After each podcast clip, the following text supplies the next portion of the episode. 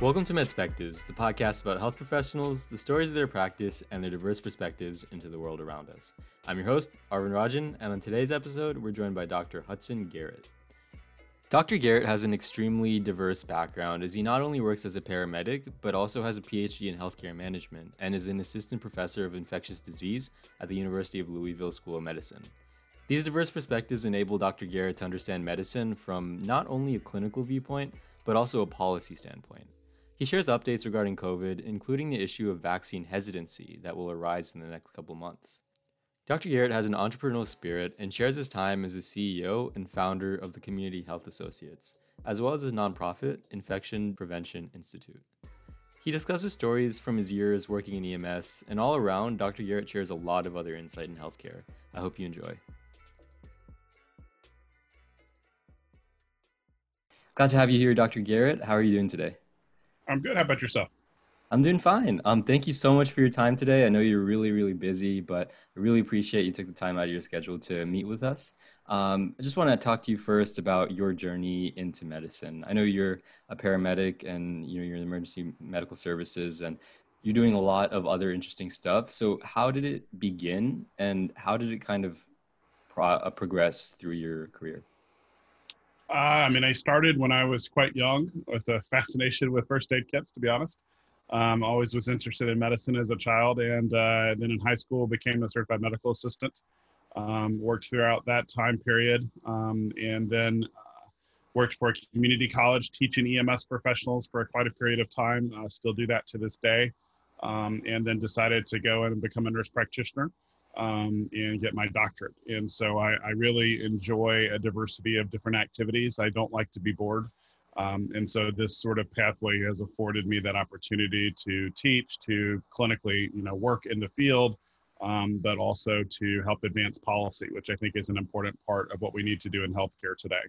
Right. And I, I really am fascinated by the breadth of your experiences, right? You not only have the direct clinical patient care aspect of it, but you also have that broader, you know, healthcare um, administration aspect of it too with you with your PhD. Um, and then again, you're working on policy as well. And it's really interesting to see, you know, all of that in one person because, like you said, medicine is is such an such a large field, and it's so important for you know all those different parts of it to be to come together. And I think in politics, especially, and um, you know, in in the field, you need to have people like yourself where you know you not only know the policy but you've you've actually been there to treat patients. And so um, how has it been translating those clinical experiences that you've had into um, working in policy? And i know you um, are one of the main members of the covid-19 response team in, um, in atlanta. So how has that whole process been? Well i mean there's there's so many things that on paper look great but you can't execute them on an ambulance or you can't execute them in an emergency department um, and you know, luckily, I have a very good relationship with the CDC, um, and have brought a couple of those matters to their attention. And as always, they're good partners and have made accommodations to try to either clarify or strengthen uh, certain language to make sure that we're keeping our healthcare team safe. Because I think one of the things that has been, at least for me, particularly challenging is that this is a virus that's highly transmissible, and unlike Ebola where there was a very limited chance that you as an individual provider would be exposed to it with covid you're exposed to it every day and you just don't know it um, and, and so it's there's a lot of people walking around without symptoms and so you know part of the policy role has to be to make sure that what we say is you know needs to be done can actually be done um, in every single practice setting and can keep our providers safe um, and I think that's an important aspect. We don't really focus on policy a tremendous amount, especially in EMS, as we need to. Um, but this is an important aspect of making sure that we have that right seat at the table. And that's why I really enjoy straddling sort of the EMS pre hospital side of the fence as well as the hospital side. And I also uh, am a professor um, at an academic institution, and that gives me a different lens to look through that helps from an educational standpoint. Right, and I know you you do a lot of work in infectious disease and like prevention of transmission. Um, how has that you know that education that you've had really, I guess, come to the limelight, especially with COVID? Well, you know, normally when I tell people I do an infectious disease uh, work, they, they run in the other direction. And now yeah. they're asking more and more questions. So suddenly there's this direct interest in, in my field.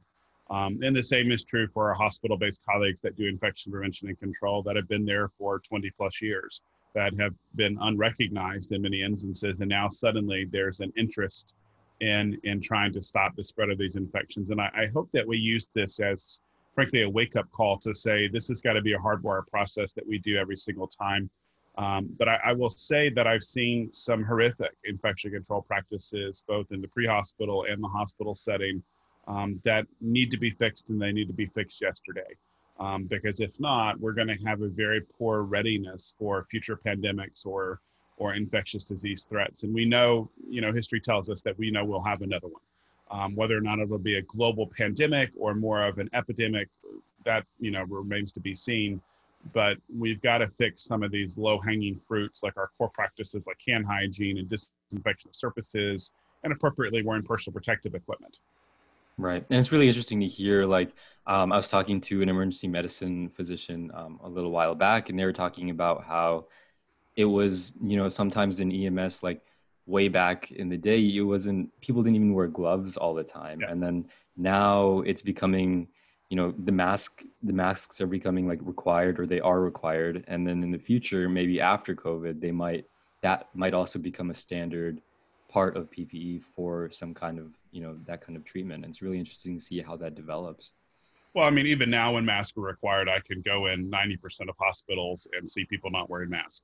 Um, or they're pulling them down, or they're down below their nose. And you know, my favorite conversation these days is your nose is part of your respiratory system, which is connected to your lungs, which is where COVID lives. So, um, you know, we're we're not doing ourselves any favors by not following our own recommendations. So, you know what that new normal looks like in the future I, am not sure do i personally think that we'll be wearing masks for years to come i don't um, i think that that will certainly be part of our arsenal but I, am very optimistic about the upcoming vaccine releases. Um, our next challenge is going to be to convince people to get the vaccines and that really honestly starts with us as healthcare providers.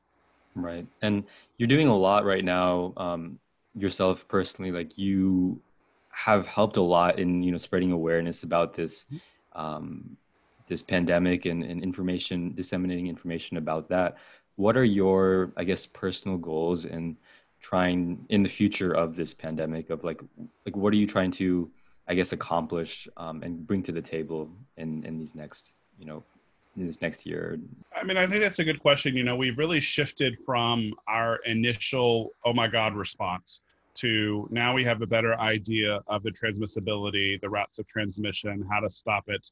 We're in a much better position now, thankfully, with personal protective equipment.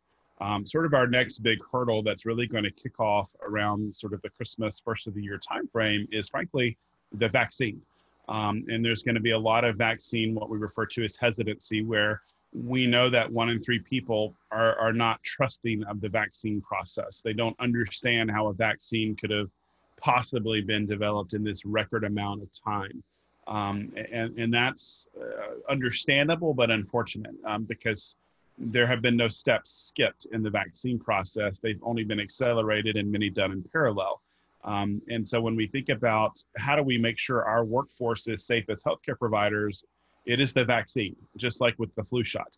Um, and yet we have still a low compliance with the annual flu shot, and we see a lot of employers that make that mandatory.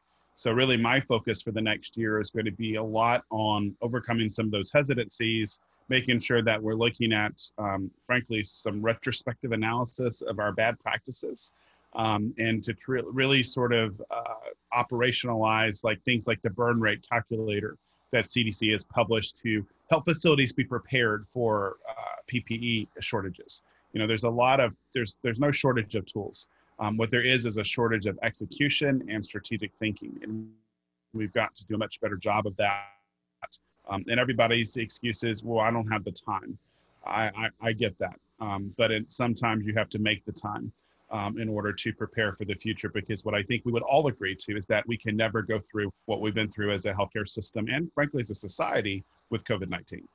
Right, and it's really exciting to, I guess, on a positive note, see like how much of a wake up call this whole pandemic has really been and you know if we can turn that into sort of like getting prepared for the future and making sure we don't go into that again um, i also am curious to know like with your um, initiatives with like for example the community health associates that you founded and are now the ceo of as well as the um, infection prevention institute that that mm-hmm. is your nonprofit yeah. um, what were your goals when you founded them and how have they kind of developed as your time with them has grown so I, I, really have an entrepreneurial heart. I like to do new things. I like to build new things. Um, I like to see people grow. I like to see success. Um, one of my biggest things that I love in healthcare is to have a connection with the patient, which you know, unfortunately, in emergency medicine, uh, you don't get. Um, in infectious diseases, you normally don't get, um, and, and, frankly, in EMS, you don't get. Um, and so I, I, use this as sort of my conduit to build long-term relationships with with clients that are more mostly healthcare providers. Um, I deal a lot also with public safety, so I, I partner a lot with our police departments, our fire departments, and EMS um, to deliver the life-saving education that they need in order to keep their communities safe. Um, but I, I try to do it in a unique way that is customized for what they need. You know, so for example, if you take a firefighter who is a paramedic and they work 24 hour shifts and they only have two days off and they work a second job, it's not really feasible to put them in a classroom for 16 hours to renew their right. pediatric advanced life support. And so we try to come up with good customized ways through blended learning and other techniques to make it reasonable and tangible for people to achieve their goals. So that's sort of the community health associate side of the house. And then on the nonprofit side of the house, uh, a colleague of mine and, and, I started this with a goal of making sort of open access, uh, free range education related to infection prevention and control. Um, and so now we're engaging in a project actually with the CDC to bring frontline healthcare education um, to nurses and EMS providers and long-term care professionals on basic infection control. Um, because you know, like I said earlier, COVID-19 has has taught us a lot clinically, but the difference in my mind between this sort of uh, pandemic and anything we've gone through in the past is the financial implications. Never has healthcare been decimated um, never has society been literally shut down like it has been um, with this. And so, you know, that that sort of works advantageously to the conversation because people will agree, you know, regardless of what side of the aisle you're on, we don't need to shut down again because we can't afford to. Um, and so we've got to figure out ways that we can operate within a safe context without jeopardizing either healthcare providers or patients. Right. And it's interesting, like you, you um, are using like online platforms a lot with these kind of things. Is is that kind of what you're talking about with how you're going to do these, like make these, I guess, um, you know, prevent people from having to sit in like 16 hour classes or or things like that? Is you know adopt online platforms like that? Yeah, and I think online is probably a loose term. It needs to be highly engaged. Um, interactive experiences. And so when I think of a good example, like the American Heart Association has partnered with Laerdal as an example to uh, create these simulations for basic life support and advanced cardiac life support and PALS um, that really are competency driven. So as you sort of succeed, it, it accelerates your progress.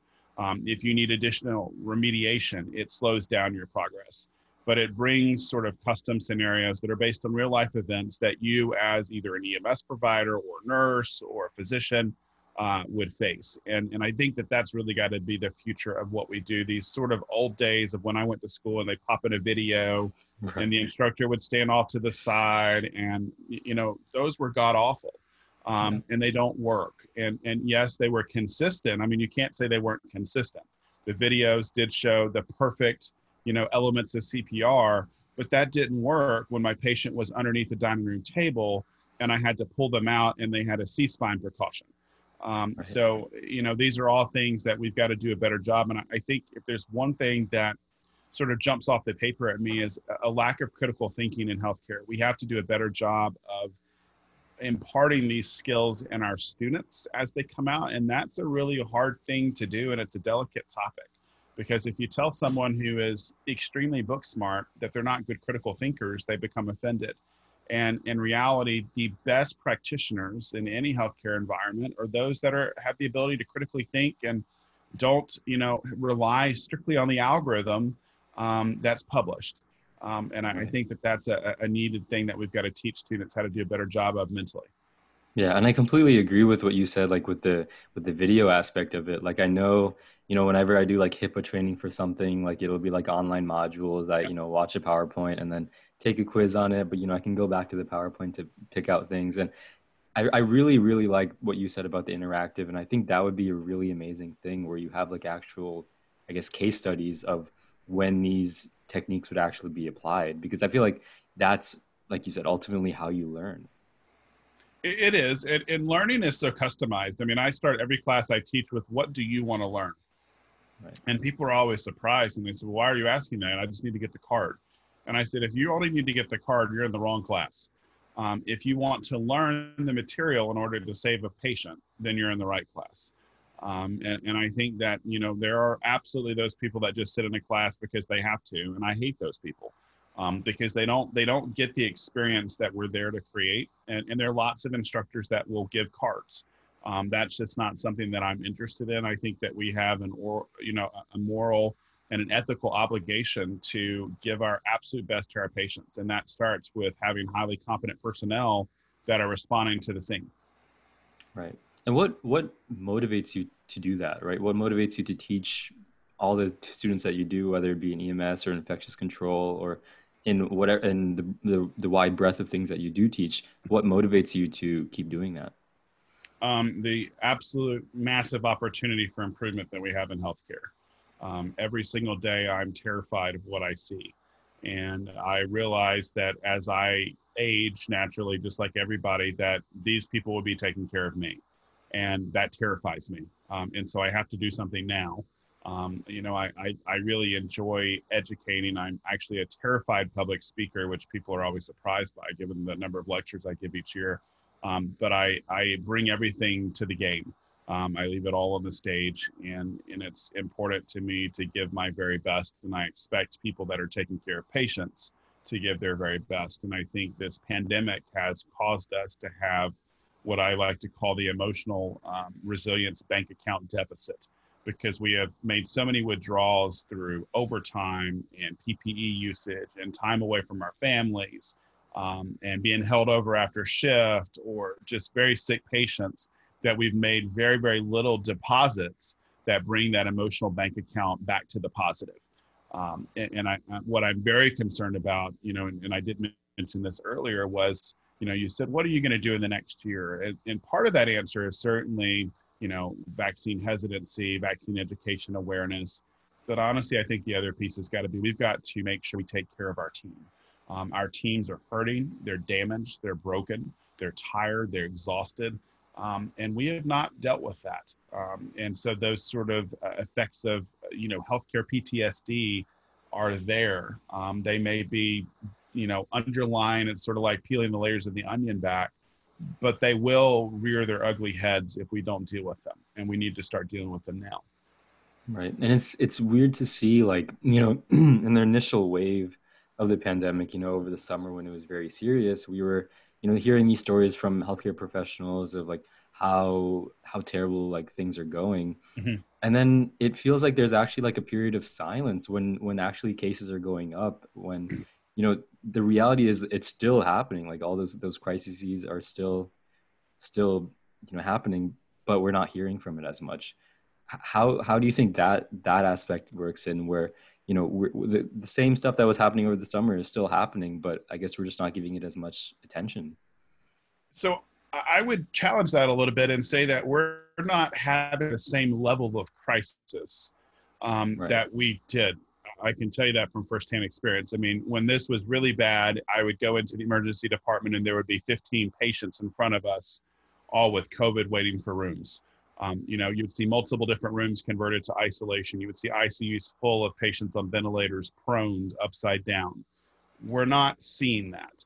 Um, I, by no means am I saying that we're not seeing COVID patients. We absolutely are the good news is that the sort of overall mortality of the virus has dropped substantially, which is good. Um, we're seeing less, you know, cases that require hospitalization, which is good. Um, and, I, and I always caution people on strictly looking at the number of cases that are positive. So if you look at the overall positivity rate, it's actually been fairly constant in the U.S. with a few weeks of exceptions where it would go up or down a percentage point, which is not substantial. Um, but I sort of look at a couple of factors. One is how many total number of cases are there, which honestly is on the very low end of the totem pole. Number two is how many of those people require hospitalization. Number three is um, how many of those people die, right? What's sort of that overall mortality rate associated with those patients? And the fourth one is what are my available healthcare resources to care for those patients? So, and that's not just physical resources like ventilators and beds, it's equally properly trained personnel right? Do you have enough respiratory therapists or registered nurses that are critical care specific, you know, specific, those types of things. And there are places like Utah comes to mind where they are in crisis mode, where they have not enough ICU beds. Now they have enough supplies, so we're in a much better position. We have enough PPE. We certainly have an excess of ventilators. Um, you know, thanks to the administration, we've gotten a lot of the remdesivir and some of the other medications, and um, you know, we're very thankful for that. Um, so it's a it's a different level of crisis. I think now we're seeing this spike in cases that's alarming people. I expected it um, mm-hmm. because especially as we're doing more and more testing in the community, we're going to see more cases. What I don't freak out about is the total number of cases. I get very worried when I see a massive increase in hospitalizations. So, like here in Georgia, where I live, you know, we've seen obviously a very proportional number of cases, just like the U.S. has seen. Um, our hospitalization rates have been fairly constant with a few ebbs and flows, um, but by no means are we overwhelmed. By no means are our resources exhausted. Um, our personnel are exhausted, but our physical resources are not. Right, and it's it's it's interesting to see because, like you said, when we look at the numbers, I think one of my concerns originally was you see like an increase in cases, and like you said, that can be highly like um, attributable to you know the increased testing Right. But then you don't see like the death rate you were seeing with that high level of cases no. as compared to to the summer. Is that is that kind of just because we're testing so much or are there like is it like uh you know the hospitals are better used to um to treat those kind of cases and they they, they have the right protocol in place or what exactly or how exactly are those death rates lower than than um it's a combination of things. I mean, when you look at viruses that last this long, they're not going to maintain normally the same level of mortality as they had when they first. So if you think about it in, in sort of terms of waves, the first wave was let's go attack the most vulnerable people, right? Our long-term care residents, our immunocompromised persons, and it, it did that, and it did that very successfully. Um, and now it sort of came back as another wave to go after that next, you know, sort of round of people. But every time it does that, um, especially when the host doesn't die, it loses a little bit of its potency.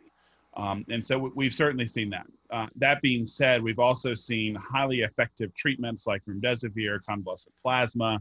Um, certainly, we're getting people um, off ventilators or not putting them on ventilators, which is very helpful. Uh, the initial thought when this all hit was put everybody on a ventilator, turn them upside down, let the fluid come back out, and hopefully everything will be fine. And and the data didn't support that. So now we're doing high flow nasal cannula, CPAP, BiPAP, all kinds of other interventions um, to try to keep these people out of the realm of invasive ventilation. Um, and, and, so it's really all about data. Um, and people always are complaining to me. They're like, well, you know, why do y'all change the regu- you know, the recommendations every single week? And I thought, you know, aren't you interested in evidence-based practice? Evidence-based practice means evidence, right? So as we have more evidence, we change the practice. Um, and that may change every week. So, yeah, I understand it's frustrating, but the majority of the CDC's core recommendations, with a few exceptions, have really not substantially changed. Um, you know, probably the biggest one that's caused a lot of issues here lately is the term of airborne transmission um, that was sort of uh, publicized out there. And, and with a few, few exceptions, that's been one of the biggest ones that's come up. Right. And I think it'd be interesting to talk about your experience in the pre-health um, or pre-hospital setting um, as a paramedic. So you um, deal with patients, um, you know, in, in, in this kind of setting. How how often do you see, I guess, COVID cases when you, when you you know when you get phone calls um, asking for for the paramedics? Um, you know, when this was bad, it could be in a 12 hour shift. It could be half of our patients um, or higher. Um, yesterday it was one patient. Um, normally it's it's one to two um, right now. Uh, it just depends, but again, that's spread out across you know about 30 different crews over the course of a day. Um, but we get you know my my crew that I work with and my partner, we tend to get most of the COVID patients um, if we're available. So it, it really just depends. We also deal with some chronic COVID patients um, that are, you know, going back and forth between different types of facilities to receive specialized treatment. So it's not just the acute care patients, but it's also those that are on chronic O2 and things like that that we have to deal with also. Right. I'm curious to know more about those those chronic um, patients that you're talking about with COVID. So, um, is it like they have symptoms and they kind of you know go away a little bit and they can go home and then they, it kind of gets worse and they got to come back or, or how exactly are those chronic patients doing um, you know it depends. Everybody's a little bit different. I, have seen patients that have had no chronic issues at all and i've seen others that have had you know months um, six plus months of chronic conditions. And the literature is just now starting to emerge from those types of patients. And there is a large proportion of patients that have you know what we would really consider permanent disability um, whether it's the constant need for oxygen or um, you know uh, long-term taste or uh, of uh, and smell issues. Um, patients that have sort of that mental fog and fatigue is another common one that we see. So I don't know if we've had enough time. I mean, it's only November to really fully appreciate what that looks like, but I think it's safe to say that the majority of patients do experience some type of um, lingering effects. A, a, lot of times it's a cough um, or some acute shortness of breath. It really just depends on what else you've got going on. Because remember that COVID attacks the most vulnerable aspects of the body. So if you are already a COPD patient, then right. it's going to go say, hey, great, I'm going to go attack the lungs. Um, or if you're diabetic, it's going to attack the brittleness that you've been maintaining your diabetes. So, you know, it really just depends on what the patient sort of already brought to the equation and to the table up front. Right. And that's that's really concerning to see. I mean, we've always known, right, that those pre-existing conditions are like the most vulnerable COVID patients. Right. Um, and just kind of talking more broadly about your time as a paramedic, what are some cases? Um, you know, we love we love telling stories on the podcast. What are some cases that you know you hold dear, dear to yourself, or or you find you know very important in your career over the years as a paramedic? I mean, that could be anything, but as it relates to COVID, I think it's it's the fact that families are separated from their loved ones, um, and you know, all too often, um, and this just happened a few weeks ago. There was we pulled into the ambulance bay, and I looked across into the ER parking lot, and I saw this very large group of people, and my gut said, "That's that patient's family." that we're going to get. And so we went inside, got the patient, we were taking into a higher level of care, and we came back out and I see all these people intently watching this patient, and I knew it was their family. Um, and the patient had been in the emergency department for a day and a half, not seeing their family, had not seen their family at all, had not talked to them, had no idea what was going on, um, and the patient was most likely not going to survive. Um, and, and, so, you know, the hospital did not make the accommodation to at least let some of the families in, uh, family members in, and there are safe ways to do that. Um, and so we decided to make that accommodation to give them all masks, allow them to come over, um, at least, you know, put their hand on their relative and let them know that they love them, let them know that they were there. Um, and, you know, I think that that's what you can't teach in school. Um, that's not something that's in a textbook. It's not something that an instructor can teach you. Um, it's simply a matter of just being a human being. And I think COVID has taught us so much about we can't lose that even though we're wearing all this PPE. Um, because patients can't see our smile, they can't see our frown, they can't see our emotions, they can't see anything about, you know, all they're seeing is that. Um, and when we're taking care of COVID patients, we've got on full face shields and, and hair nets and gowns and all this other stuff. And so little things like, you know, putting a picture of yourself with your name. Hi, my name's Hudson. So they know who you are um, and they can communicate with you um, it, it just makes a big difference because you know these are people underneath the patient gown that they're wearing and and i think that that's probably one of the biggest things that we've had to learn. Right and i think people when they call 911 or you know they have to call emergency medical services like that's the last thing they want to do and they're doing it because that's literally all that they can do. And you know now they're looking at people that you know like you said they can't even see to and they're putting their entire life in their hands. And how, how is that feeling for you? Like that feeling of like you know you are all that the patient has in in terms of you know in that moment i mean i would say it's an immense responsibility with very little if any respect um, given by by most people um, it's rare that EMS is ever told thank you. It's very rare that EMS is ever made aware of how the patient's final disposition is. It's very rare that EMS is ever um, allowed to sort of interact and see what happens at the hospital. Um, and, and, that's again one of the reasons why I like to be on both sides of the house. I like to make that bridge, and that's the reason I still practice in EMS. I mean, most people say, "Well, why would you practice in EMS with a doctor?" Um, and, and, I thought, well, why not? Like, what makes me any different than anyone else? It, I think it only makes me better qualified to be on a truck, um, and, and and hopefully also as a conduit to make sure we have better providers in the field, and frankly, we can have better respect in the hospitals. Um, and, and so I, I, sort of use that always as a as a great opportunity to remind ourselves um, that you know we need to do better about interprofessional communication too. Right, and you as a person are an example of like you know interprofessional um, you know you, you do the paramedic side of it and you have like you said the doctorate which is really interesting like to to see that that kind of connect what kind of things have you been able to do i guess to address this issue of like this disconnect of you know different fields of, of medicine I mean, I take it one case at a time, and I, I try to bring people to the realization that we're all part of one team for one patient, and the patient deserves one thing patient safety. Um, and that requires an adequate handoff and transition of information that's relative. Um, you know, just last night, it's it's very common for me to have registered nurses with master's or bachelor's degrees not even be able to tell me basic information about patients. Um, that's not acceptable just like it's not acceptable for an EMS provider to roll into the emergency department and not be able to tell basic information about the patient or the interventions that they took. Now, obviously, if the patient's unconscious when we arrive and we can't determine that information, that's different, right? But we have to do a better job of knowing what we're doing and sharing that information. Um, and I, I get that the stressors are, are, are massive, but we can't afford you know, the, the difference in healthcare in my mind, especially in EMS and in emergency medicine, I think, is that you can't afford to have a bad day. You know, if you have a bad day, patients could die. Um, it's very, very different than if you're on a med surg floor or something like that, where the, the risk is much lower. But if I don't intubate that patient, or if I don't give that patient fluids, or if I don't give that patient nitroglycerin, there is a, a negative consequence that might be suffered by that patient that may be irreversible.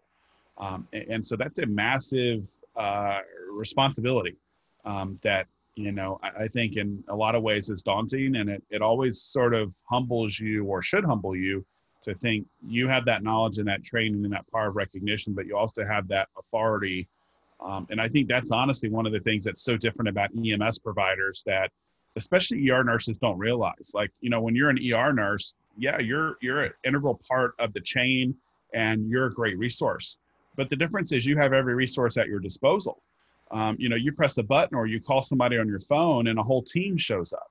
Um, and you've got ultrasound and you've got x-ray and you've got labs and all this other stuff. And we don't have any of that in the pre-hospital setting for the most part. Um, and so I, I'm always amazed when ER nurses were like, well, you know, why didn't you get an IV? Well, because I was going 75 miles an hour trying to get the patient here and they were fighting me and I was trying to restrain them and give them medication and get them here safely. Do you have any other questions? You know, right? So it's it's a little bit different than when they can restrain them a lot safer um, versus being in the back of a moving box um, where you have very limited capacity. Right. And it's really interesting you say the responsibility aspect of it, right? You have the the fact where you you have this immense responsibility but you don't have the recognition for it you know you yeah. you're expected to do all these things you know because of course it's your job but it's always nice i guess you know whether it be from a patient or by like you know whatever hospital or organization you're part of to get some kind of recognition because at the end of the day we're all human um, and i think that's a really interesting thing about emergency medicine and and the pre-hospital setting in general is that you you have these like priceless responsibilities, but you you don't get the I guess recognition that you would normally expect from something so important in society. You, you don't, you don't. And I mean, you know, I was joking with a good friend of mine that's actually a, an anesthetist. Um, and he said, and, and he was serious. He, and I, I was just shocked by this statement. And he said, well, I don't even remember how the conversation came up, but we were talking about somebody with an asthma attack. And, and I, we were joking because, you know, of course, anesthesia is considered the intubation experts. And I said, yeah, you are. But I said, you intubate well in a hospital where the patient's on a stretcher and they're in a perfect position for you. You don't intubate with them sitting up or in a car with a C-collar on or upside down or or you know all these other things and we were joking and he said something about well you know an asthma attack and i said yeah we would give albuterol or atropine or some of the other stuff we have racemic epinephrine and and he sort of stared at me and i said why are you staring at me and he said well i didn't know you had that on the ambulance and i said you must be kidding me I said, so you think you call 911 and we put you in the back of the wagon and we just drive real fast to the hospital? Um, and this is somebody with a doctorate. And, and he said, well, I didn't honestly realize that all that stuff. And so I think there's a misconception, certainly with the public, but even with other people that we work with on a daily basis, that EMS is is nothing more than a glorified, you know, um, you know, boo boo bus, and you know it's it's unfortunate because you know the stuff that we do is very much in line with what's done in most emergency departments. Um, the difference is we're not doctors and we're not doing it you know there's not a doctor telling us to do it right then and so you know whereas our er colleagues that are er nurses they have to go get an order we already have the orders it's up to our eyes and our recognition and our diagnostic skills to say okay this patient has a tension pneumothorax let's decompress it um, that's not done in in an emergency department. It's done by the physician or the nurse practitioners or the PAs. So it's just a very different environment. You know, one's not better than the other. They're both complementary. Um, but I think we need to acknowledge these other skill sets. And that's why I think we see a lot of emergency departments that are hiring all the paramedics out of the field that they can because they know that the paramedics bring a very unique skill set to the emergency department. Right. And I guess that kind of leans into this question, but what is something that you wish um, people knew about your field as, as, a paramedic? I mean, I, I think I wish people had a better appreciation for the amount of training and skills that EMS providers go through. Um, I, I, on the other side of that, also wish EMS providers took the role more seriously. Um, there are many that, you know, when you come up to a scene and your shirt is hanging out, and, and it looks like you've never shaved or you've never brushed your hair um, or you don't smell good you know these are all things that are not acceptable. Um, and so there are a lot of things that are done in public safety that do not help our cause. Um, you will not see that for the most part in the emergency department right? You will see people that are professionally dressed in scrubs you know or their t-shirts that are hospital issued they it's just a different environment. And so my my always challenge to our field is if you want to be seen as a healthcare professional, you must act like a healthcare professional. You must treat yourself like a healthcare professional. Um, you know, don't be out in the ambulance space smoking, um, and, and, don't don't be you know speaking in vulgar terms or unprofessionally, um, right? Even if it's just you and your partner, um, w- there's always somebody watching, and and I, I know that that happens in every healthcare environment. So I'm not just isolating EMS but there's a high bar for excellence in EMS because we are doing things on our own and it's a very mobile environment that has a lot of autonomy. Um, and with that autonomy, I think comes a lot of responsibility. But we've got a better job to do of educating the public um, about what we do. Um, and, and, I think that that starts with community education, um, you know, and, and giving people a better understanding of when you call 911, here are all the things that can happen. Right. And I guess before we close out, um, I just want to ask you what are your goals in life, right? As you're, you know, you're doing all these things to, you know, better the people's understanding of of you know interprofessional communication and mm-hmm. infectious control. How do you see your future in, I guess, integrating all these things, and and what is your kind of vision of what you want your impact to be? you know, my thing, as cheesy as it sounds, is to have a world without healthcare associated infection, right? I can't control every single infection, but I can certainly control the ones that we give you in healthcare, right? You shouldn't come in for an elective knee procedure and leave with an MRSA infection. Like that's not acceptable. Um, we can control that when we put you on a ventilator, that you should not get a ventilator associated pneumonia. Um, you know, we can control that you should not have dirty surgical instruments used on you and contract an infectious disease.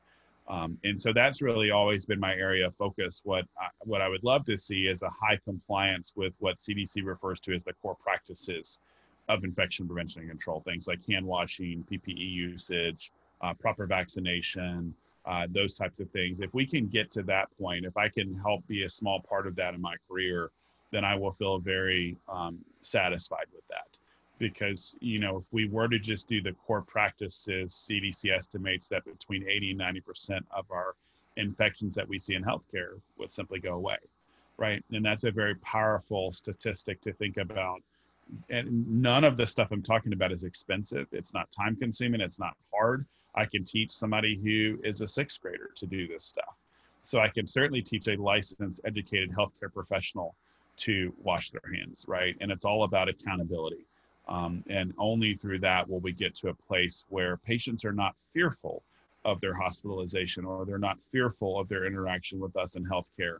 Um, and, and I'll sort of close with a quick summary um, of a, a, story. So when COVID all hit, we received a phone call from a hospice organization, and it's a very odd phone call, and they're asking all these questions about how we clean the trucks and things like that. And then they, I finally said that they they actually asked me to talk to this lady because the dispatcher was saying, I, I can't figure out why she's asking all these questions. And they knew with my background, I'd be able to answer them. And I asked the nurse, I said, Is your concern about COVID? And she said, Yes, sir. She said, We've got a patient that's very, very ill, that's on hospice, that's not going to survive much longer. And we just don't want to expose that person to COVID. Um, can you give us an ambulance that's not had COVID in it? And I'm, I'm sort of laughing in my head and I'm thinking, no, because every one of our ambulances has had COVID. And she said, well, you know, uh, can you find me an ambulance in the state of Georgia that's not had COVID? And I said, no, ma'am, I can't. I said, because every ambulance has either had confirmed COVID or suspected COVID in the ambulance. And so I walked her through what we did, um, uh, even offered to show her the process. And she was so blown away with that. She's like, okay, I feel much more comfortable with you than anyone else we've called. Can we have you as the crew? Um, and so, sort of like a, a request. And so, you know, these are all things that normally would not happen. Um, and I work for a private EMS agency, so it's a little bit different. But you know, sometimes we have to take the time to make our clients, right, our customers and our patients feel uh, much more safe and at ease.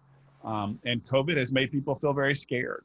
And so I, I, always try to do a good job of making people see that. And when they see me roll up with my full respirator on and I'm always wearing safety glasses, yeah, I may look like Darth Vader, but they know that I'm taking it seriously and they know that I'm protecting them um, and I make them wear a mask. Um, and, and so these are all basic things that we can do.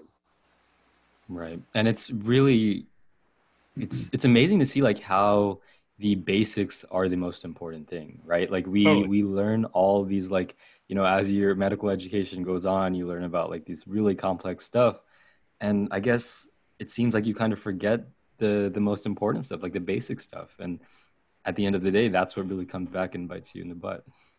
I mean, you know, there's a reason it's called basic life support, right? Because it is life support. And and even working a code, if I just do great CPR and great ventilations, and and and I get an AED attached, my outcome is probably just as good, if not better, than ACLS interventions. Um, you know, if I get it started early. So we've always got to think about going back to the basics, and and every EMS provider has always got to think about being a great EMT first. Um, and I think that's really hard for advanced level providers to think about because people get offended. And they're like, well, I'm a paramedic. And I'm like, I don't care. You're still an EMT, right? You're, you're an EMT at your core, and basic life support always supersedes advanced interventions, right? If I'm not doing chest compressions, it doesn't matter how perfect my IV is um, because I'm not able to circulate that medication. Um, and so I think we've got to be humble about that and remember that we've got to always get back to the basics. Right. And thank you so much, Dr. Garrett, for all your insight. Sure. I really, really appreciate your time here today. Um, and, and I just want to thank you so much for coming out to the podcast. Awesome. Thanks for the invitation.